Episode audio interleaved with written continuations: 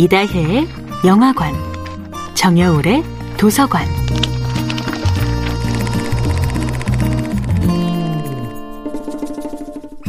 안녕하세요. 여러분과 아름답고 풍요로운 책 이야기를 나누고 있는 작가 정여울입니다. 이번 주에 함께하는 작품은 쇼데를로 드라클로의 위험한 관계입니다. 삶의 평화를 깨뜨리는 멈출 수 없는 격정의 이야기.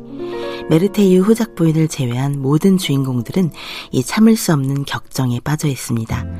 그녀는 사교계라는 거대한 무대 뒤편에서 등장인물의 모든 움직임을 통제하고 싶어 합니다.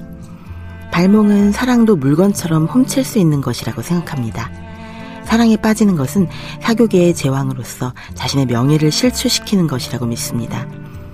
사랑을 헌금처럼 자비롭게 베풀 수 있는 물질로 생각하는 발몽. 사랑을 훔칠 수도 있고 빼앗을 수도 있는 물건처럼 생각하는 것이 발몽의 치명적인 실수였습니다. 그의 마음속에 바이러스처럼 파고든 사랑이 자신의 존재 전체를 물들이고 있다는 사실을 그는 투르벨 부인을 잃고 나서야 깨닫게 됩니다. 투르벨 부인은 자신이 누려왔던 삶이 너무 안정적이고 행복했기에 낯선 남자와 사랑에 빠진다는 사실 자체가 공포였습니다. 멀리 떨어져 있는 남편이 단단한 육지의 등대 같은 역할이라면 발몽은 바라보기만 해도 두렵기 그지없는 폭풍우처럼 보입니다. 그 두려움에 온몸을 던져버리고 싶은 유혹도 느끼지만 그녀는 아직 육지에 남아있고 싶다고 말합니다.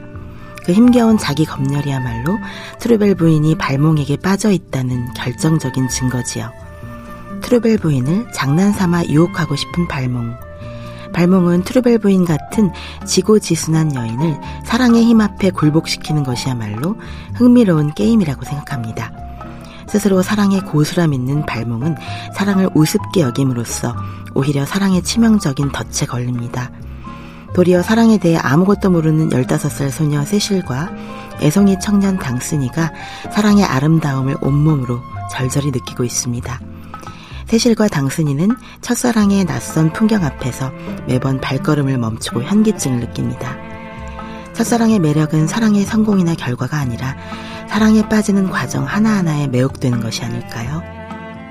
첫사랑에 빠진 사람들은 사랑에 철저히 미숙하기 때문에 고수들보다 오히려 더 예민하게 사랑의 진풍경을 낱낱이 느낍니다. 그녀를 못 만나는 고통도 그녀와 함께 할 수 없는 고독조차 사랑의 놀라움이자 사랑의 아름다움처럼 다가옵니다. 정여울의 도서관이었습니다.